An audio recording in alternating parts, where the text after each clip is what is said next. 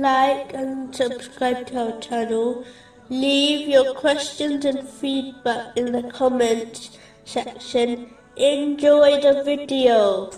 Moving on to chapter 7, verse 196. Indeed, my protector is Allah, who has sent down the book. Allah, the Exalted, safeguards and preserves the creation and takes care of them with special care. He protects the obedient from the plots and traps of the devil, and he safeguards the disobedient from his punishment, in order to give them an opportunity to sincerely repent. A Muslim should act on this name by using the means provided to them by Allah, the Exalted, but always trust in His divine care in every situation and outcome, even if they do not see the wisdom behind some choices. This inspires patience and even contentment with the choice of Allah, the Exalted. Chapter 65, verse 3. And whoever relies upon Allah, then He is sufficient for him.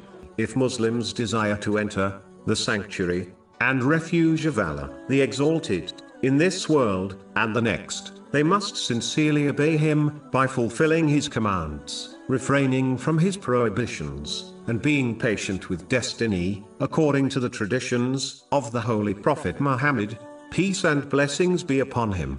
The same way a worldly king will not protect or honor the one who disobeys them, neither will Allah, the Exalted. Whoever fails in this duty will be a loser in both worlds, even if they obtain much worldly success, as this very success will eventually become a burden for them in both worlds. A Muslim must act on this name by safeguarding every trust they possess, such as their blessings, by using them according to the teachings of Islam. They should safeguard their actions and speech from the disobedience of Allah, the Exalted. A narration found in Imam Mundhiri's Awareness and Apprehension, number 30, advises that the Holy Quran will intercede on Judgment Day. Those who follow it will be led to paradise, but those who neglect it will find that it pushes them into hell.